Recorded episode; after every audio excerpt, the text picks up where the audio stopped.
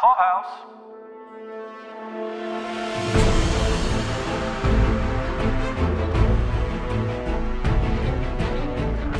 Welcome to another edition of Battle Beyond the Movies, the podcast where two movies with similar themes go to battle to find out which one did it best. This is Paul from Pod Clubhouse, and with me this week, I'm happy to have a fantastical collaborator and exactly one half of the Geekdom Fancast, since we can't play favorites with geeks around here, Myke. Thanks for joining me on this episode, Myke. Thanks for having me, Paul. It's uh, really an honor to be here on this podcast. I'm, I'm really excited about the premise. Fun fact for people I started basically ramping down my involvement with the Geekdom Fancast. Uh, It's not uh, any bad blood between me and Derek. I'm going to come on every now and then, but I'm just stepping away from full time podcasting. So I was going to tell you as such when you brought this idea to me, but then when I saw it and then you gave me the pitch sheet and uh, all the different episode ideas you had in mind, I'm like, oh no, I got to do this. So I am I'm super excited to like uh, keep on going in a, in a much more subdued way. But yeah, uh, the Geekdom Fancast, Derek is my other half on that. Um, and he will be going on, and uh, we have one more episode to do on that. So I'm glad to be re- still in the podcast game in a sense by being here with you. So yeah, thanks for having me. A semi appropriate quote springs to mind. Just when they thought I was out, they pull me back in, right? Right, exactly. I thought you were gonna say, "Don't have a podcast that you can't just leave and get out within 30 seconds flat." Good I one. It, but That, that, that, that would have been that would have been better. Remember Jimmy McElwain on the yard used to say, you want to be making moves on the street, have no attachments, allow nothing to be in your life that you cannot walk out on in 30 seconds flat if you spot the heat around the corner. Remember that? Uh, I think the last time we might have podcasted together could have been semi related to what we're going to talk about tonight. Not thematically, just was it was it a Westworld review that we did? ooh, yeah, I think that might have been it. That's right. See, there you go. Right, it all comes back full circle. Right with Pod Clubhouse, uh, or we only want you online to talk about Jonathan Nolan products. Yeah, I was gonna clear it up for your audience. It's like, okay, if people don't know where the connection is, because Westworld seems pretty different from these two properties, but um, it is Jonathan Nolan. I think uh, his collaborations with his brothers might be some of my favorite movies. So I hope they get together again sometime soon. I feel the exact same way because now that Jonathan is busy with Westworld and like doing things with Lisa Joy, I'm wondering does that make him too busy to go back to making nearly perfect movies with his brother? I know. you know? I really hope not. but that's the good question because I still have yet to not completely enjoy a Christopher Nolan movie, but I would say that his last couple were okay. Were like good, but not like the masterpieces I consider the ones that they worked on together to be. Yeah, I mean, Tenet, I want to give it like another chance, I guess, but uh, it seems to be setting itself up for its own little Tenet verse with the way that it ends. But my feeling about it after it ended didn't make me feel like I needed to go make any effort to see that. you know, does that, does that Yeah. resonate with you? Yep, it totally does. That movie's so funny because that last battle scene just uh uh, the, the whole thing's leading up to there was so great, but then it's weird because the movie kind of does this thing where like it goes to one point and then goes backward from that point, but it doesn't land the way it starts. I feel like um, I don't know. We don't have to review Tenet. I have so many thoughts about Tenet. I'm not gonna even begin because I know that us being who we are, we can totally go for too much of it, and I'd rather go too deep into our topic today. So. And with that, we'll discuss the combatants.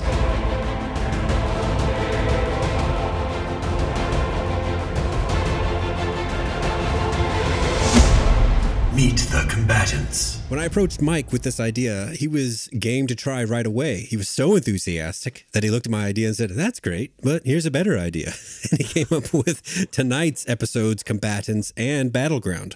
So, Myke, we've been hinting and beating around the bush a little bit. Why don't you tell the good people that have turned on this podcast who has come to the fight? let me start off by saying I w- I did not mean for it to sound like I had a better idea.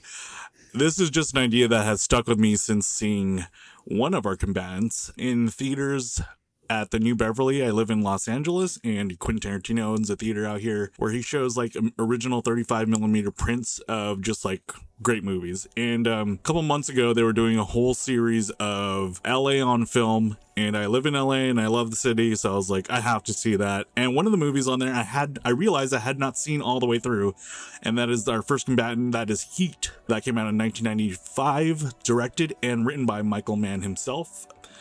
I feel like if you're listening to this podcast, you don't need me to say who Michael Mann is. And also, all these actors, you should know Robert De Niro, Al Pacino, Val Kilmer, Tom Sizemore. This is like a murderer's row, literally in the movie and, you know, just in acting in general. Ashley Judd, I believe in one of her first major roles. I think that's right. Amy Brenneman, Jon Voight, William Fichtner, who also is in the other combatant. This is Michael Mann's high crime drama about a group of high end professional thieves who start to feel the heat from the LAPD when they unknowingly leave a clue at their latest heist. Uh, but it's so much more. Isn't that a funny synopsis? Uh... It is a funny synopsis because it does not begin to scratch the surface of like what that movie's actually about. when I read that, I mean, I copied and pasted it into the notes, and I thought, wait a second, what clue is that? And I think I think it's Slick. I think Slick is the clue. Stop talking, okay, Slick? Yes, it is the clue. Just a homeless man just sitting there. I believe he says that he's heard them say slick, right? Yeah. Called another person slick. And that's the only thing they have to go on. And then Al Pacino just does his thing and is crazy.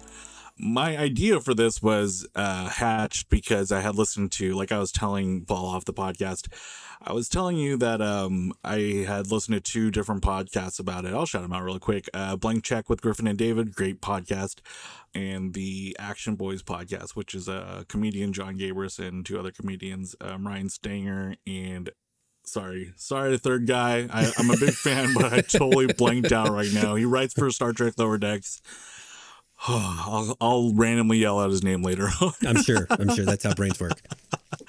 and they were talking about how like this is and and the blank check. Uh, both podcasts were basically talking about how Christopher Nolan was very inspired by this and I looked it up and like apparently he did screen this for his uh the heads of his department according to a variety article in 2009 uh he screened a bunch of movies Paul has more on that but uh one the, the last one and the most the biggest one was Heat and I was like, oh yeah, The Dark Knight basically feels like Michael Mann's in the in the superhero universe. It feels like Heat basically with uh because the the funny synopsis aside, Heat really is like a master criminal versus a master thief. Um, and then master basically criminal versus master detective, even master detective was yes, that's exactly that. Those were the words that I said. I should have stuck to them. Um, master de- criminal and master detective even though Al Pacino's wild, we'll get to that uh, later on in the episode. Uh, there's a lot of funniness to that, but it is true. And The Dark Knight feels like the same exact thing. I mean, who else in superhero lore and comic book lore can we point as the to as like the ultimate criminal and villain, and specifically Batman, who is supposed to be the world's greatest detective, and you know Joker like the the complete antithesis, like chaos embodied, you know, like the the the embodiment of chaos. And uh, I wouldn't even say evil; I would say chaos. Yeah, I'm an agent of chaos. so it felt like very similar. I was starting to put the together the pieces, and I wanted to talk to people, but I'm the only nerd who has seen Heat in like like in recent times. So it's weird to like. I feel like you could still talk to people about the Dark Knight in depth, and and, and it's an acceptable conversation. But like when I bring up, oh, like I just watched Heat for the first time in a long time, or like prob maybe ever all the way through. I get a lot of like, oh yeah, that's such a great movie, but I have forgotten about it since seeing it in 1995, 1996 or whatever. So I'm like, oh yeah, we can't talk about that. So I'm glad we get to, I get to like go on a podcast and really break it down, which is really cool. I feel like I've talked so much already on your podcast. So do you want to talk about the other combatant? The other combatant is, as uh, Myke has alluded to, is actually Christopher Nolan's own Dark Knight. Whatever Gotham needs me to be. The 2008 second movie of his Batman trilogy. This one with Christian Bale, Heath Ledger in his Oscar winning portrayal of the Joker, Aaron Eckhart. Michael Caine is also in it. Morgan Freeman. This is the one where Maggie Gyllenhaal briefly plays Rachel Dawes, the role originated by um, Katie Holmes in Batman Begins. That's right. We better run. The IMDb synopsis for this one is When the menace known as the Joker wreaks havoc and chaos on the people of Gotham, Batman must accept one of the greatest psychological and physical tests of his ability to fight injustice. That's a little vanilla for what actually goes down. Yeah, much like the Heat synopsis, that is a very like strangely, uh, yeah, vanilla. Vanilla is a great word. Way to toned down for sure. but both of these movies are very well thought of. They have high Rotten Tomatoes scores. Heat at that time in the 90s, it was infrequent that you'd get a movie this long in the theaters. Right. And so I feel like its box office numbers might have suffered a little bit for that. Maybe even a lot for, for that Yeah. It made back its money eventually in the worldwide market, but it took a while. Whereas Dark Knight made a billion dollars. It was the first comic book movie to make a billion dollars. It made more than Batman Begins made in like five days. It was a serious earner, as, as they Yeah. say. I remember the VHS for Heat being one of the few titles at the time. Titanic would soon become the next one where uh, it was two VHSs because the movie was so long. I'm the king of the world! I was a video guy at the beginning of 1995. I was still in high school in the first half of 1995. And believe it or not, Myke, there was a chopped down version of Heat that you could get that fit on one tape. Oh God, did you watch it? I believe I did. And I think I remember that certain portions, like the scenes with Ralph, uh, you know, the infidelity scenes, uh, and I think the background of Dennis Haysbert's character are done, Oh, okay. done away with. I think a lot of the Hank Azaria stuff is minimized. Because, you know, after just watching this movie, it's not like they spend a lot of time on exposition. You know, they don't explain a lot. Things just happen real fast. But then they spend a lot of time showing people going about their business, doing the searching, doing the hunting, doing the the gunfighting, whatever. What are you gonna do? Cut that down? you know, Yeah. It was. Uh, I I don't know that you could still find that version of the movie. I guess you could technically get the whole story without Dennis Haysbert's scenes and like that lead up, but it's just that just is a good separate tragedy movie, like in within this bigger crime movie. Because uh, even watching it for the first time, not even remembering his character, I totally up until the end, I was just like, why? Why are they doing this? Like, what is the like? I kept wondering, like, when was this going to pay off in our in our bigger picture? and when it does it's just it's so heartbreaking because in any other movie i feel like that character would just be no name or like just have one scene introducing before the heist and then just get killed off and like oh that's what it is. But like when he gets killed it is like super matter of fact as it would be in movies these days or any other lesser movie but it is so much more impactful and just adds to that. It's it's crazy because it's not even like the climactic climactic well the, the big bank robbery in the middle of the movie. Um, it adds to it so much and uh you know uh, that that bank robbery is very classic already so it's uh that's a lot. So i can see logically them cutting a lot of things because it's like oh this doesn't really matter but it's one of those things where like it probably takes away so much in, in in so many ways like cutting any part of that. A couple years after Heat came out, there was an actual shootout in North Hollywood, i remember that yes and it looked a lot like the movie. It it, Yeah. it didn't resolve nearly so fast as the movie because the police had to kind of regroup and chase down the bad guys. But there were scenes of shot up cars and police cornering vehicles and the bad guys shooting at the windshield and all that stuff. And I remember there was like comparisons to Heat, and were movies like this emboldening criminals to think it was okay to try this kind of shit in broad daylight. And I remember, you know, internally, like kind of defending Heat, like, no, no, they were going to do that anyway. you know? And, and during the coverage of the shootout, the movie was being referenced um, live and on on point. There have been other car robberies, armored car robberies, where Heat was cited as like the inspiration for them by by authorities for whatever reason. I think these things would have happened already. I just think that he and Michael Mann he seems like one of those directors that does so much research and is so gung ho about getting things exactly right that um, it's hard not to have that stick in your head when things in real life happen. Well, yeah. I mean, if you're listening to this and, and wondering, well, well, who is he? Well, I would say his building block era was developing Miami Vice. Right. Well, he did make the movie, yes, but the TV show, the Don Johnson TV show from the 80s that ran for several seasons, that was his show. And he kind of went from there. As uh, Mike mentioned earlier, there was a movie called LA Takedown, which was a TV movie that Michael Mann also made that Heat is apparently kind of the expanded version of. I've never mm-hmm. seen LA Takedown. Have you? No, I have not.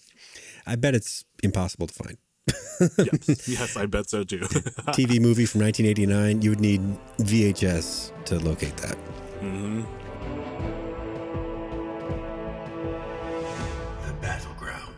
Since Myke came up with our theme too, I'll let him tell you about it.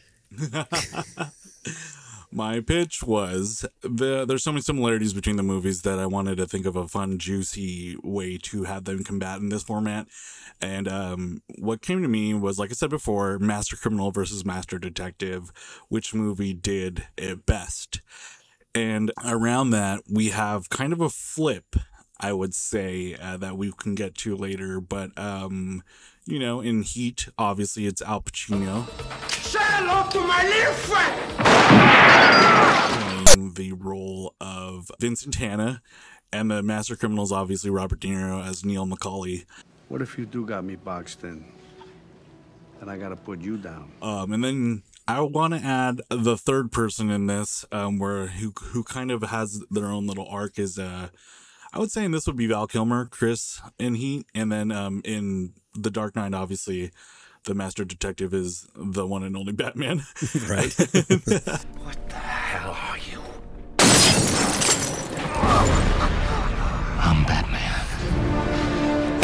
and uh, you know it's so much easier with with the Dark Knight because the criminal's obviously the Joker, and uh, the third party is um, Harvey Dent himself.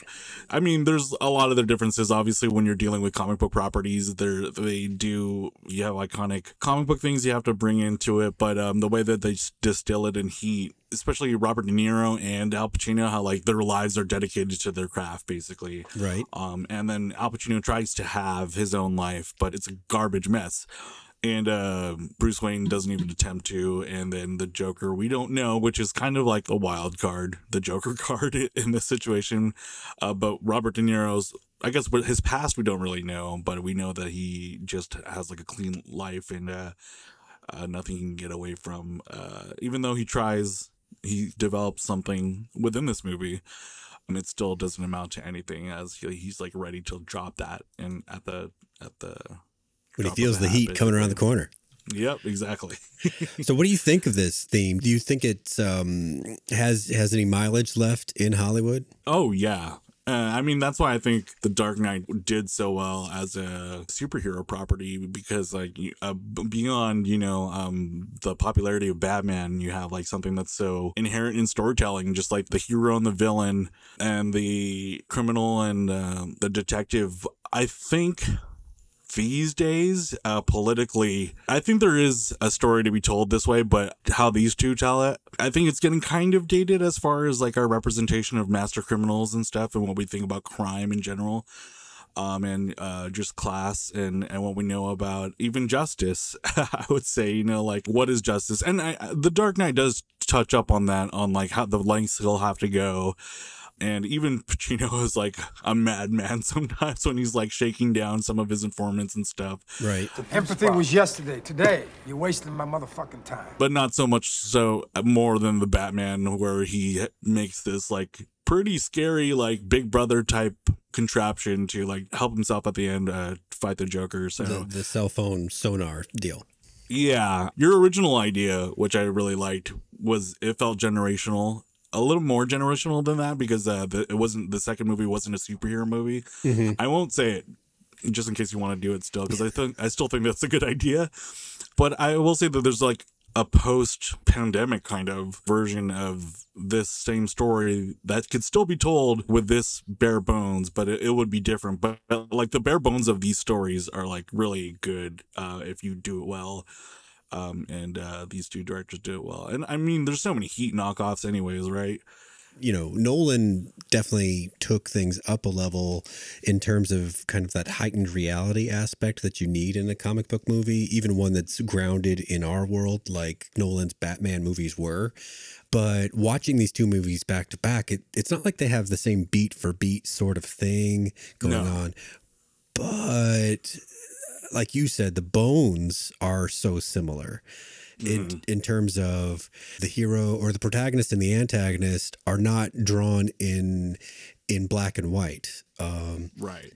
I will say that the Dark Knight's opening bank robbery is not beat for beat the any of, of the two heists in Heat, but it feels like a cover band playing, or like not even. I won't say, it feels like a remix of an original Michael Mann song. Like just aesthetically, just the way it's paced, the way it's shot, everything about it feels. It, it, up until also, this is something that I told you, Paul, as far as one of the similarities. Uh, they cast uh, William Fichtner who, who is in Heat and also in The Dark Knight. And in that one bank robbery scene is kind of like a similar kind of character. You have any idea who you're stealing from?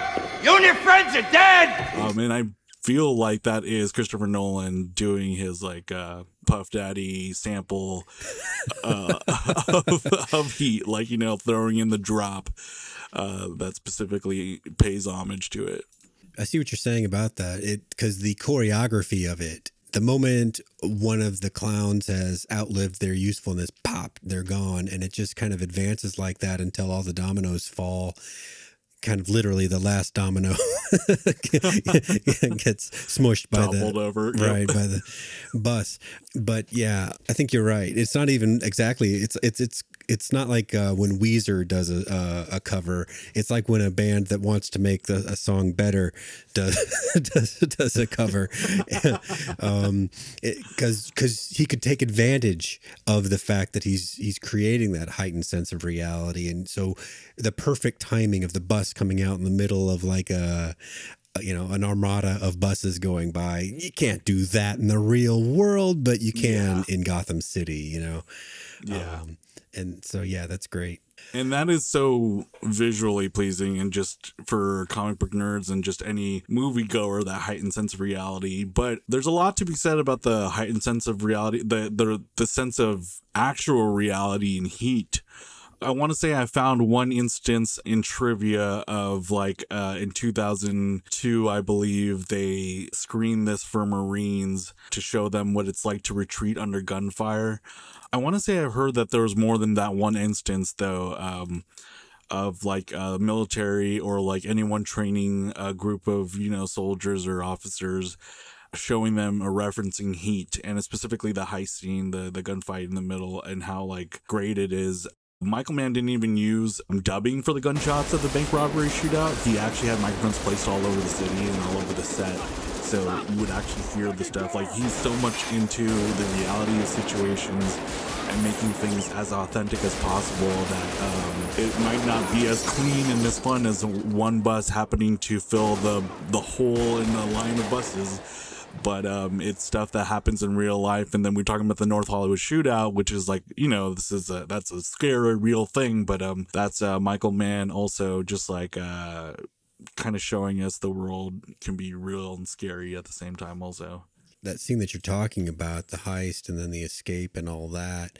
the way that the police have to play catch up, they have to be reactive to the whole situation because they don't know what's happening next exactly, especially the poor uniformed cops. Jesus Christ, they had no oh, hope. I know.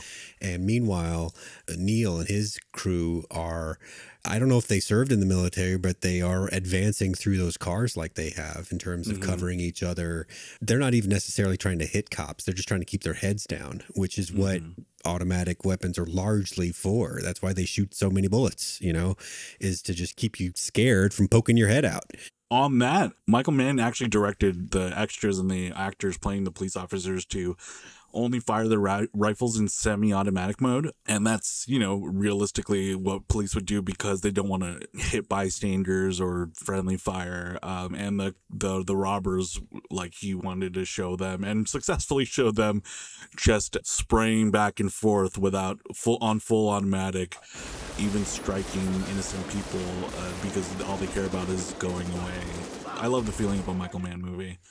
I just watched the movie to prepare for this, and every time I watch that sequence, I catch myself tensing up, like the muscles in my neck. You know, like uh, it's not something that I can just watch and get through, even though I know what's going to happen.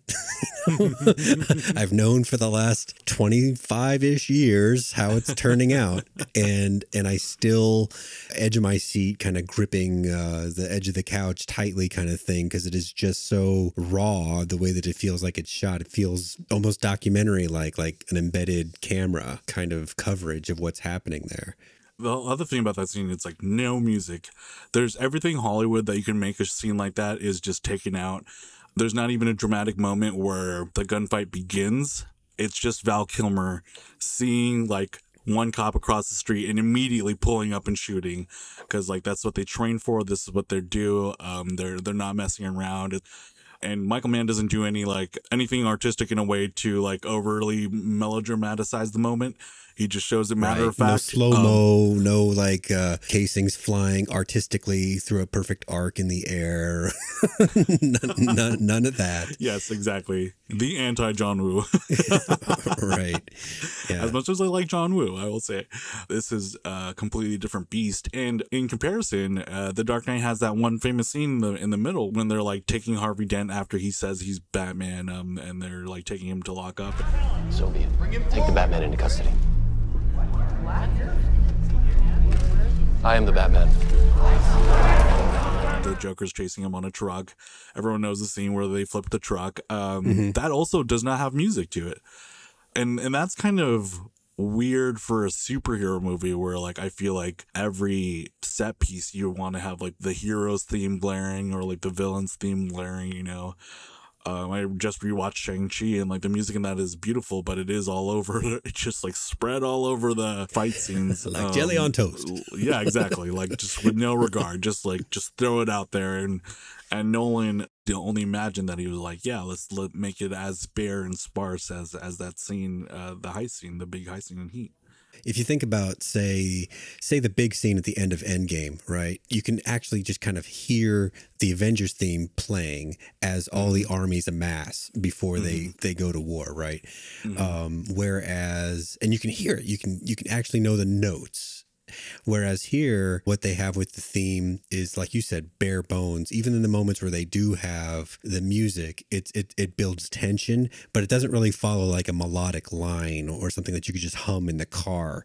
The establishing shots where they're showing Batman looming on the corner of a building before he jumps down to take uh, Lau into custody or whatever. Just, it's just like a, a French horn or something going, "Brr, brr." you know, it's it's it's Yeah. not it's not like a melody or or something like that. It, it just kind of evokes mood, but doesn't want to stand on its own as like this is a whole piece of music. You know, It- it- Right. It's not a typical triumphant score that we're used to from like Silvestri and John Williams and stuff and superhero stuff. I feel like it really only crescendos into something where you could kind of hum recognizably right at the end when um, he's like going away in the Dark Knight, the title card appears on the screen for the first time in the movie, um, right after his little Commissioner Gordon's last monologue about Batman, which I admit when I saw it in theaters for the first time, it may have been five o'clock in the morning because I saw a late screening, but I teared up at the end of that. man. Just like overwhelmed with emotion of like how good that movie was. yeah, I just finished it again today, and I'm like, Jesus Christ, that's a good movie. yes, it is so good. the moment where Gordon is explaining to his son the concept of the hero we need, the hero we deserve, and how that's reversed with regard to Harvey Dent and all that. A hero. Not the hero we deserved, but the hero we needed. Nothing less than a knight. It took me a few minutes after watching it to kind of do the math and be like, what, wait, what is that? Wait, uh, okay, okay, now I get it. All right, all right. Yeah, I get it now. All right. Well, we've gone up and down with these what we like about these these movies and the battleground. So let's get on to the fight.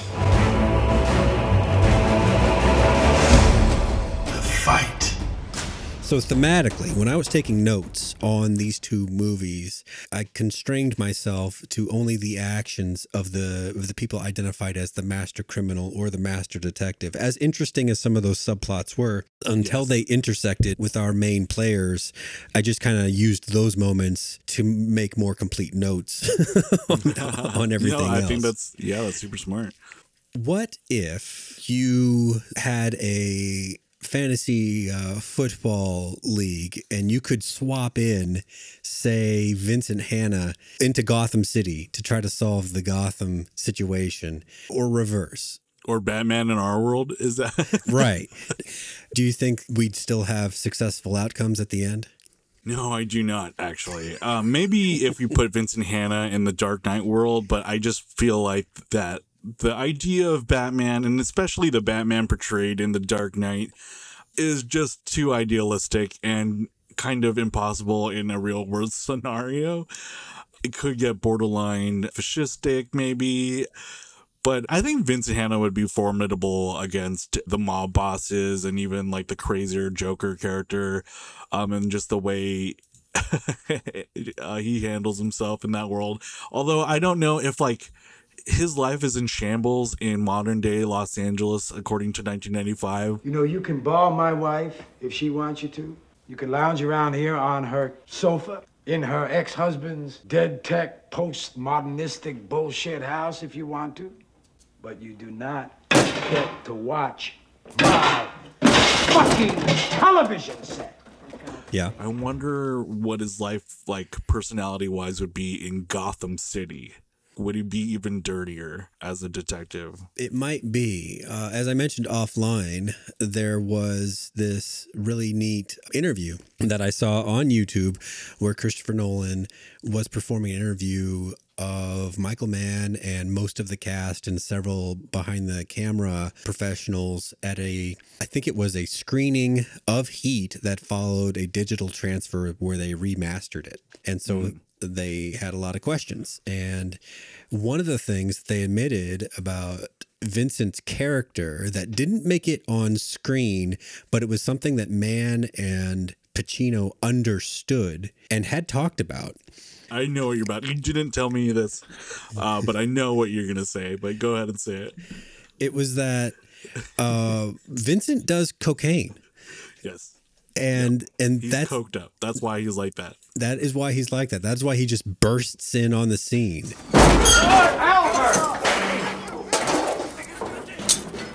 Shit, Albert.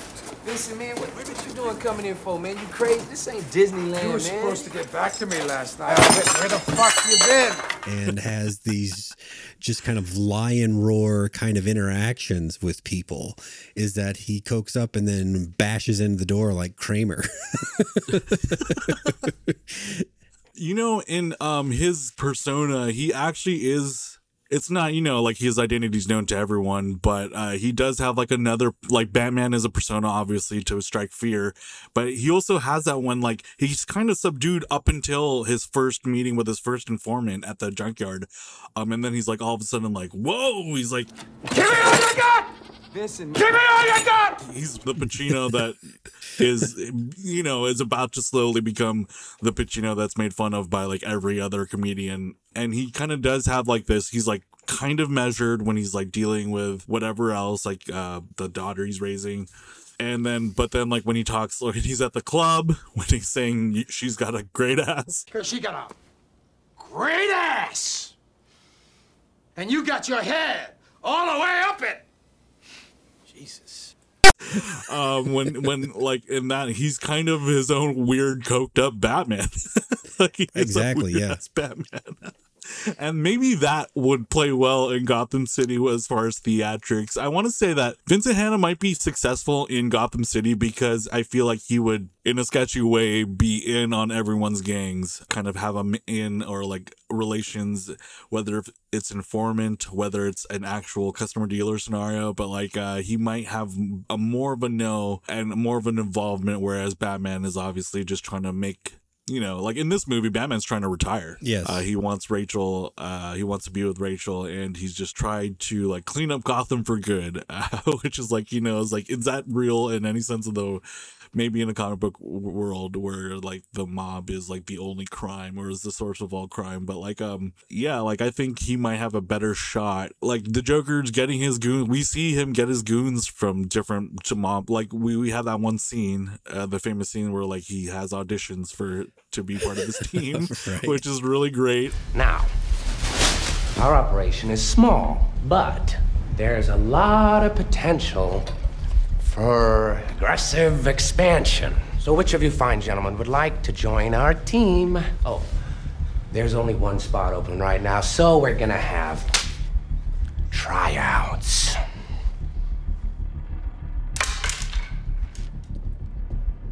Make it fast. uh, and I love.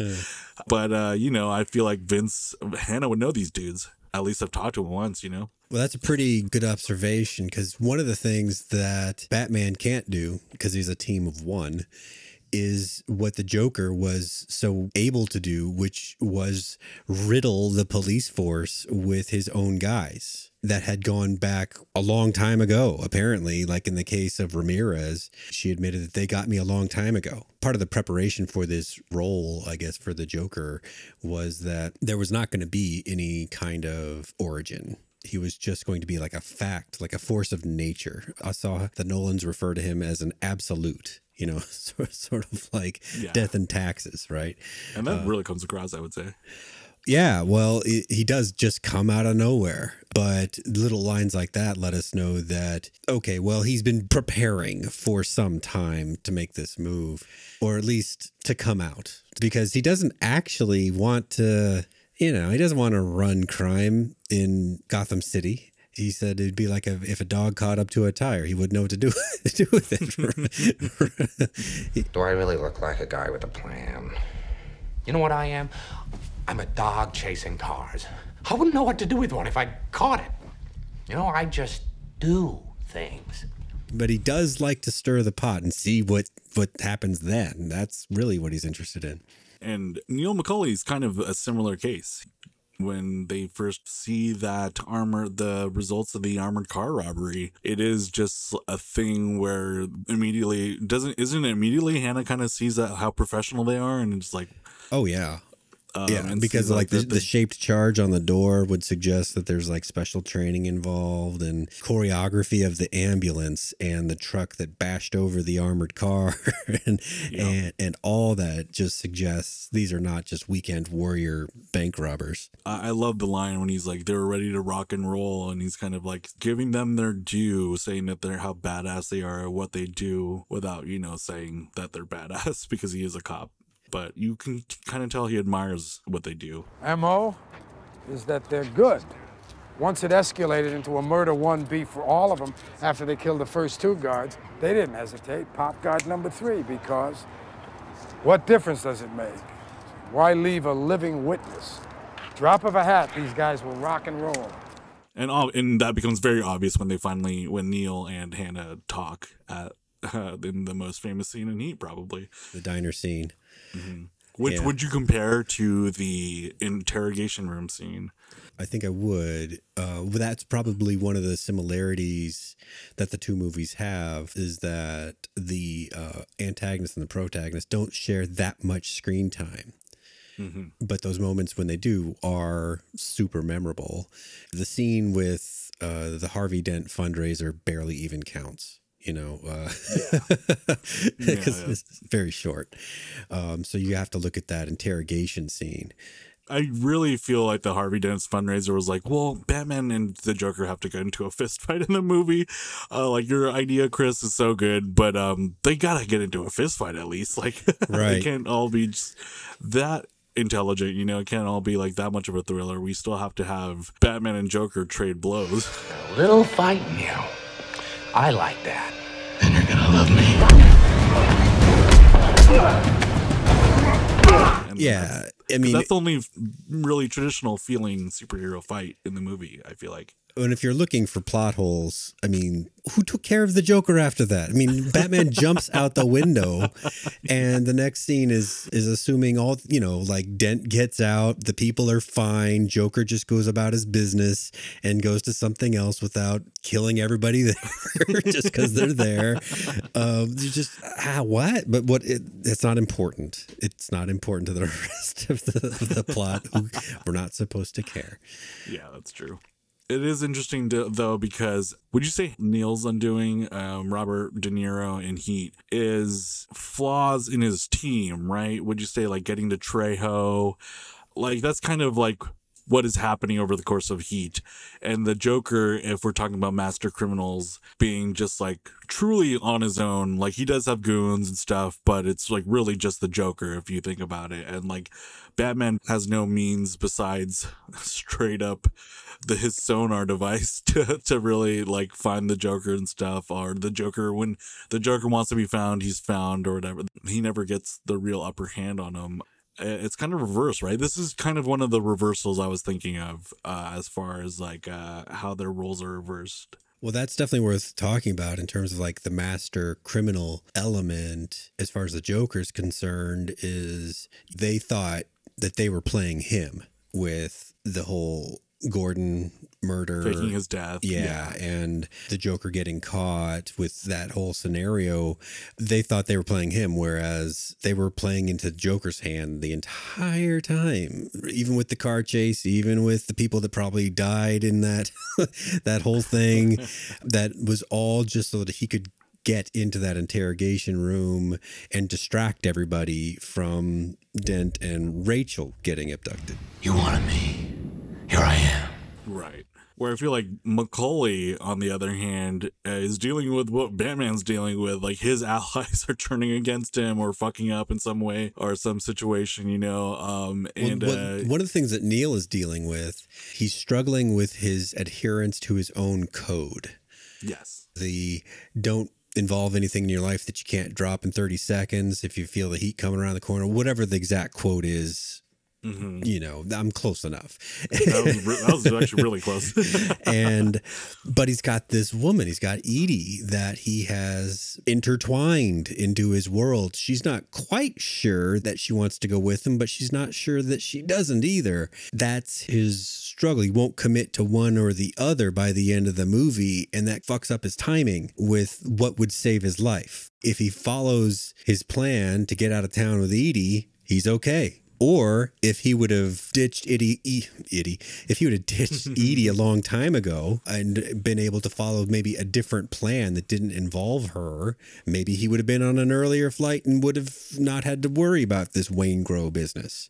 But it was needing to go deal with Waingro. It was like his need to serve that inner part of himself that needed to balance that sheet, that that ledger Exactly. Yeah, he needed to cross that off because he was so professional. That's his job. That's his who he is. It's like he's the guy who makes sure like there's no loose ends.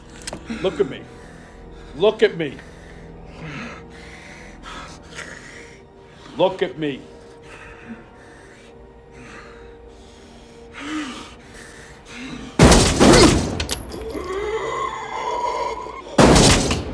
Um, and you can tell like the moment he decides to go after Waingro in the car, and it's almost heartbreaking because you know he can get away if he just leaves the dude alone.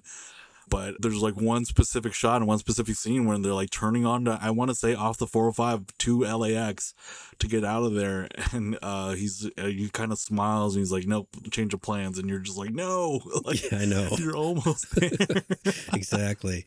And Batman, similarly to your point, has a code he's struggling with who he is. He wants to be this symbol for how Gotham can be, but he knows that his true self and his his methods and all that aren't the way that Gotham should get there. Yeah. And, and beyond that, he wants to be with Rachel. And so Batman's retirement program is the only way that he can get there. um, so he's mostly working for that rather than the betterment of Gotham anymore. That was that was the deal in Batman Begins. And, and he also has his own internal conflict here, which who knows? Knows if he would dedicated to one or the other, how things might have wound up. I mean, if he'd have dedicated to Rachel, obviously the police were never going to get a handle on Joker, right? That was never going to work. But his code of what that I was referring to, would you say his code of not ever killing anyone? I have one rule. Oh, then that's the rule you'll have to break to know the truth. Which is? got in the way. It's such a problematic thing to say because, like, the implications of it, other than it being the Joker, if it has to deal with anyone else in the real world, of just ser- serving out justice and like killing the Joker when he had the chance and stopping all of it from happening, that kind of gets in his own way as well. In in terms of a comic book universe, I'll go along with that idea. Yeah. Yeah. That it- gets in the way. It's interesting, you know, when you see Zack Snyder say things like, "Of course, Batman kills people." Yeah. Uh, that's funny. Oh man. You bring up a good point. Batman doesn't want Harvey to be like him, and then his worst nightmare comes true when he becomes Two Face.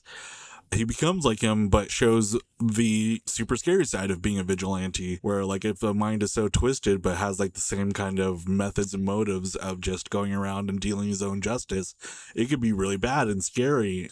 Batman, in essence, could be a couple steps away from that on the other end, you got De Niro over here telling his crew not to have like there's that one scene where they're in, you know, they're having the dinner together and he's looking around and everyone's got their girl with them. I believe it's the same scene where Tom Sizemore proposes, right?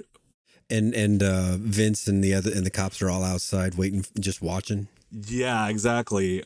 He's got his own code, like you said. Like you could just, if you feel the heat coming, like just get out of there. I'm, I'm, gonna, I'm just gonna continually butcher it till it's unrecognizable.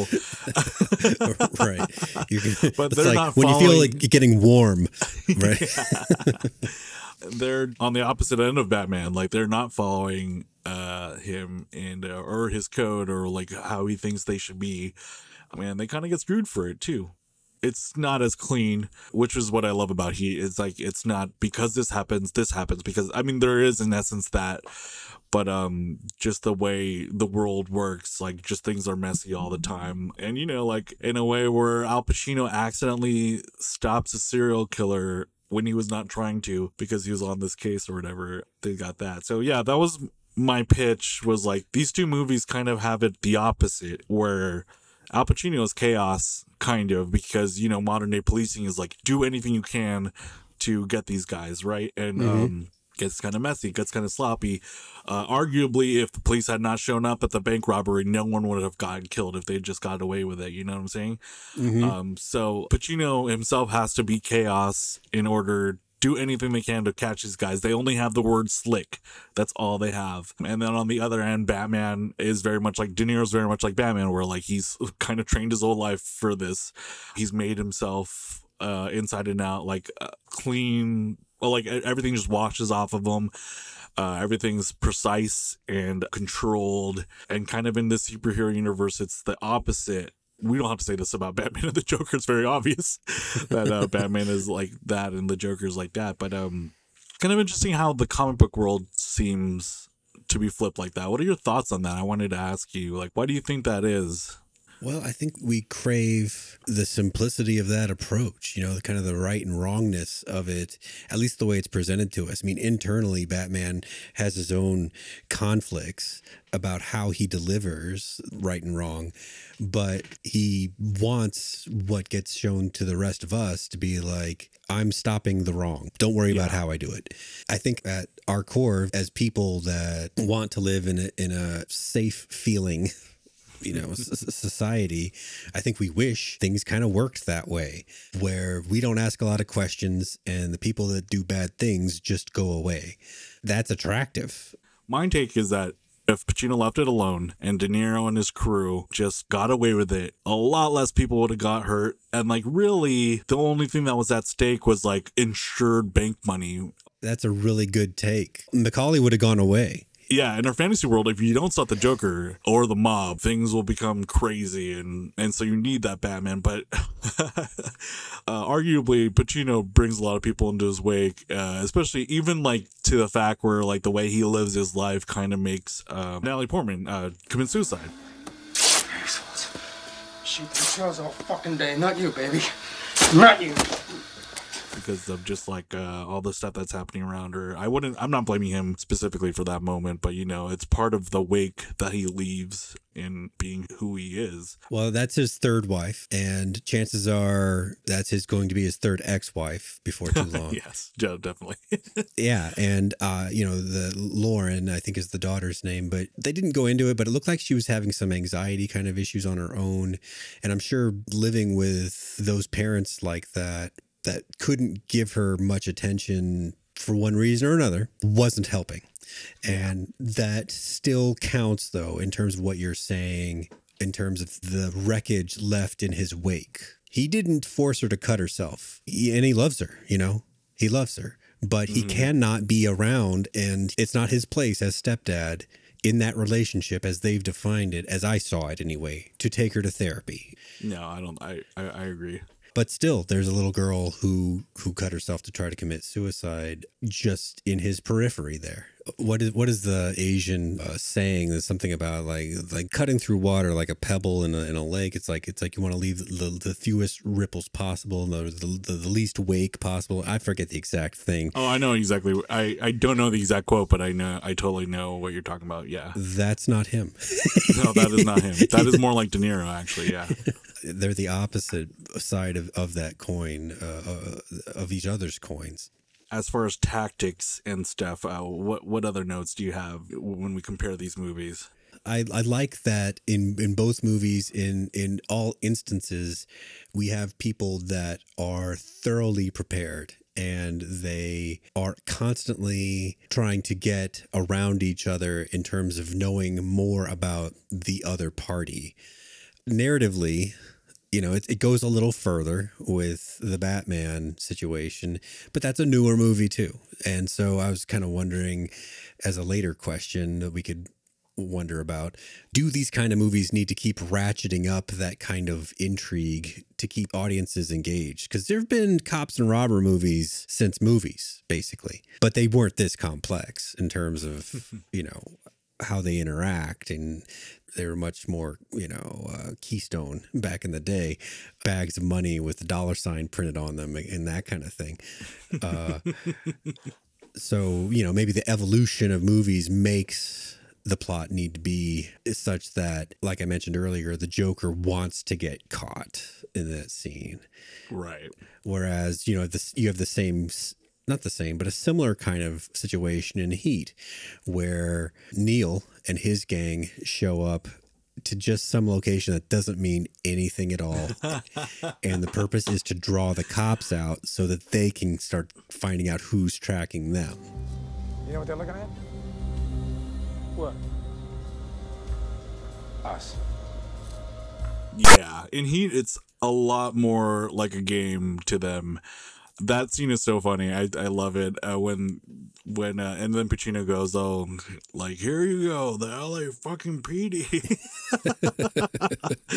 um, and it, it is very much so like I got you, or like even when he gets tracked down the freeway when um Hanna tracks him down the freeway and asks him to get coffee.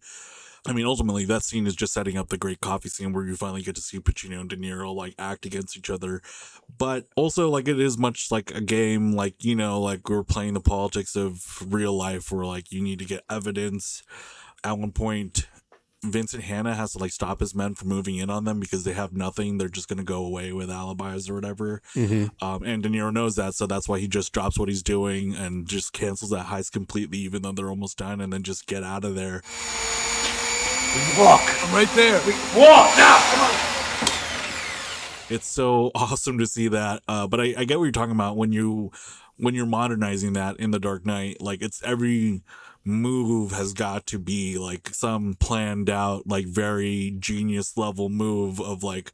Oh, like it seems like Gordon died randomly, but oh, they really did this. But then you find out that Joker knew that all along, and he was going along with it to separate Two Face and Rachel, and uh, like Harvey Dent and Rachel, to because that was part of his plan um, and like turning Harvey was all part of his plan. So, if what you meant by ratcheting up in, that kind of way where like if if you're doing a cat and mouse game like does Yeah. it have to keep getting crazier i hope it doesn't because it gets to a point where like on a really weird tangent where skyfall or like uh in skyfall james bond is at a particular spot standing there and like all apparently Javier Bardem knew that he was going to be there at that particular spot in the sewers and timed it out perfectly with a train coming where he could blow up part of the subway to get the train to like almost hit James Bond like a bullet.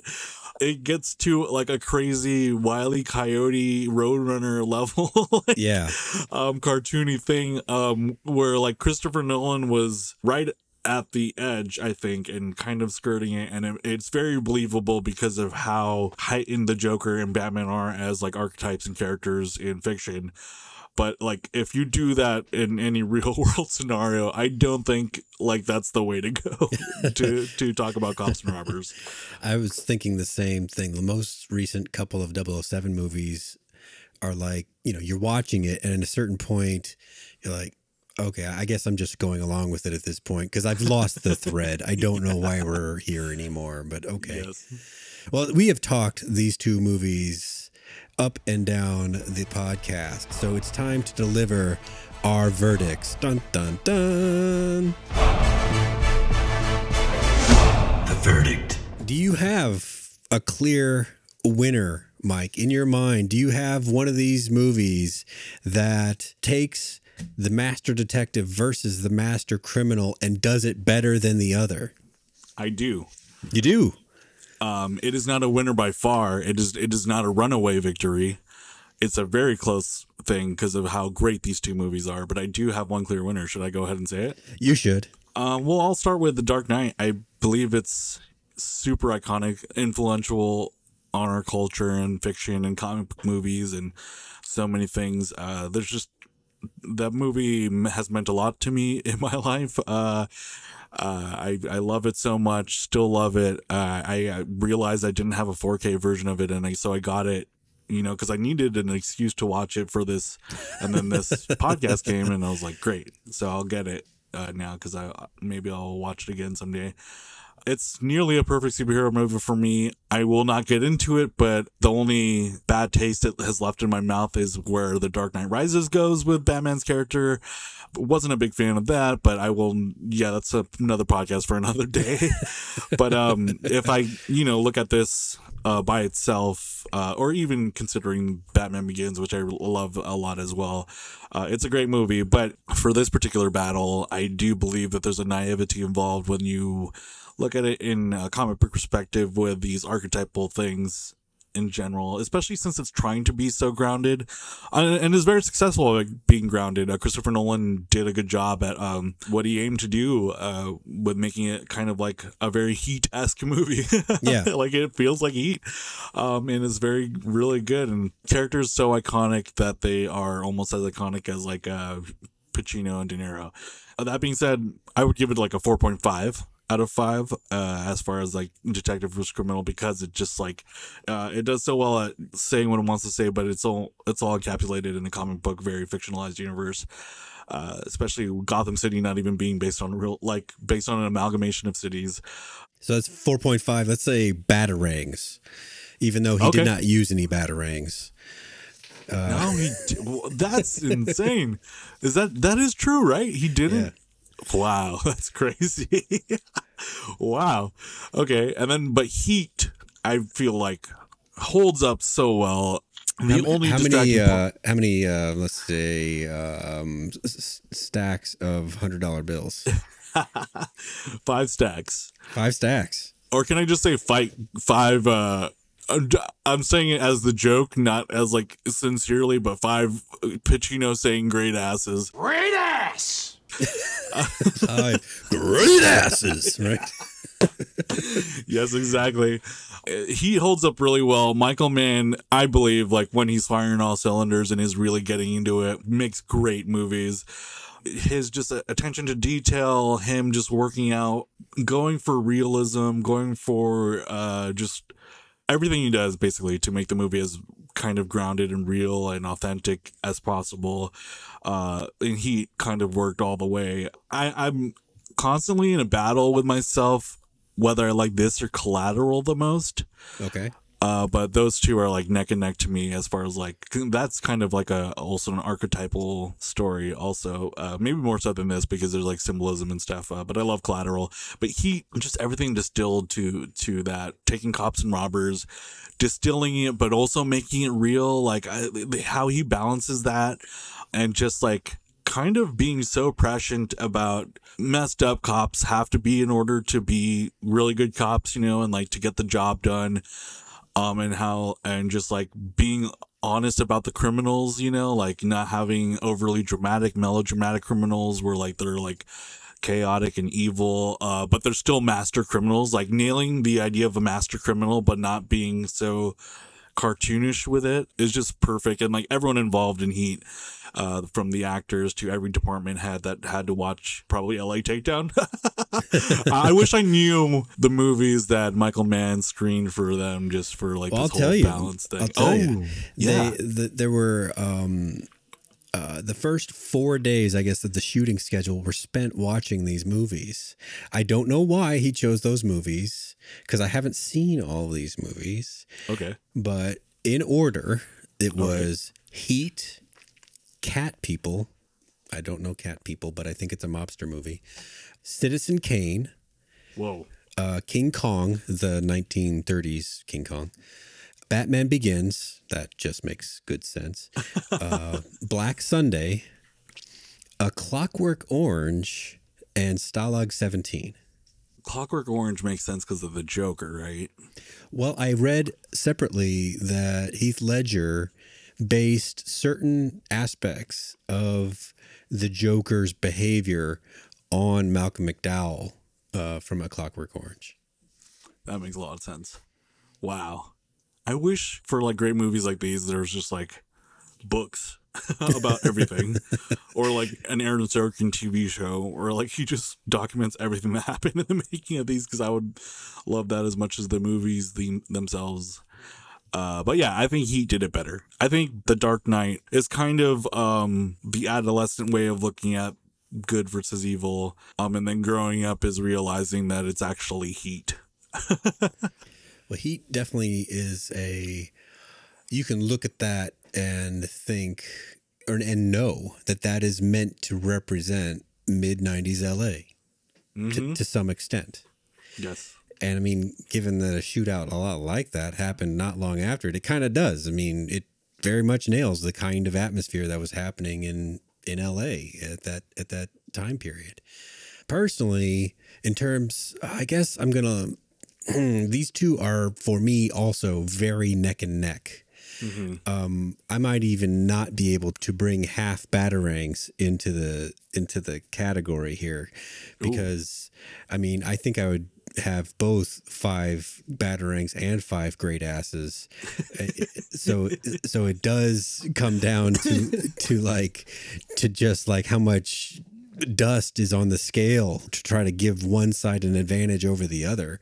Is there a pin that breaks the camel's back on one side or the other? I think it's for me it's rewatchability. I thoroughly enjoy the bank heist choreography and and all that in heat. I mean, I'll fast forward just to that and watch that and then go watch something else. I know where this is going. Heat is a long movie. Heat is a And long is. movie.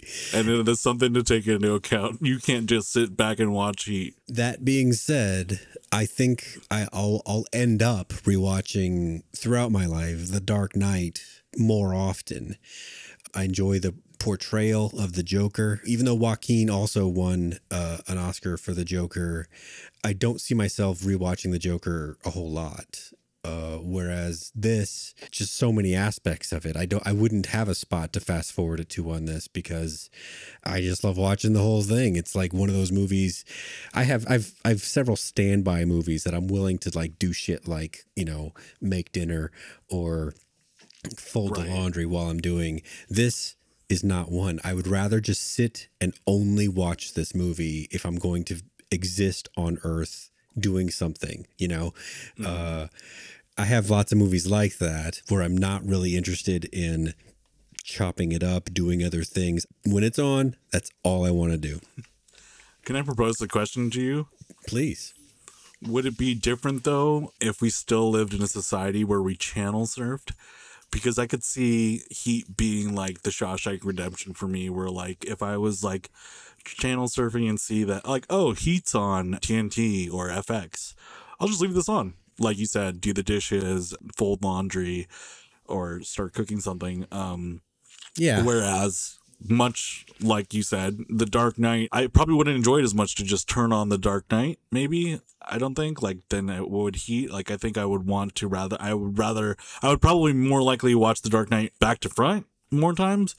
But um, as far as just like jumping in on The Dark Knight, I'm not sure if I would do it as much as right, you. right, What, right, what do you right.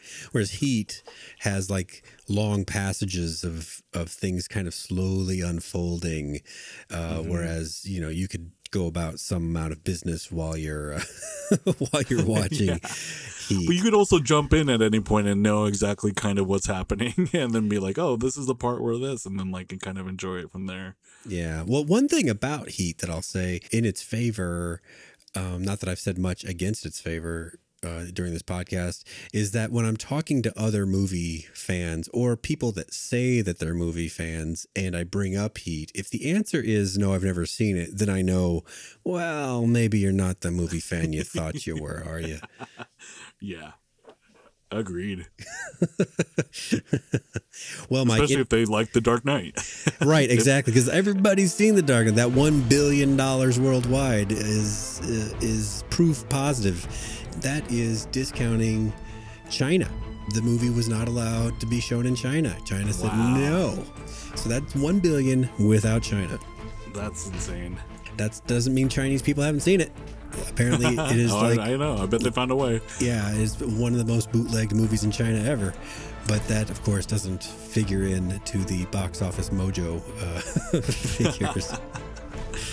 well, in closing, I hope you've enjoyed this uh, episode of Battle Beyond the Movies, and we'll come back for our next one as uh, my pal Inez and I take a look into our dystopian future and discuss movies with a pretty bleak outlook on childbirth in the days to come, with The Handmaid's Tale versus Children of Men.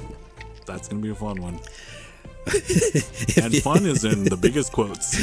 right, exactly. It'll be engaging. Maybe engaging is a better word to That- use for that. That is a, that is a much better word because we're trying to avoid the word interesting. People say interesting, but they mean everything when they say interesting. So engaging is a much better word. So if you like this, please remember to rate, review, and subscribe to this podcast on Apple Podcasts or wherever you listen to podcasts. You can find me on Twitter at Paul V Daily or at Pod Clubhouse or www.podclubhouse.com. So, Myke, I know that you're winding down your formal Geekdom Fancast uh, presence, but you, are you maintaining your uh, other other socials? Oh yeah. Uh, if you still want to, I don't know, hear me talk about a Laker game or something, or whatever movies coming out, uh, at one Myke O N E M Y K E on Twitter and Instagram. Uh, but thank you, Paul, for having me. I can't wait to do this again. This was really fun. Pleasure was all mine, Myke. Thanks a lot. On Clubhouse.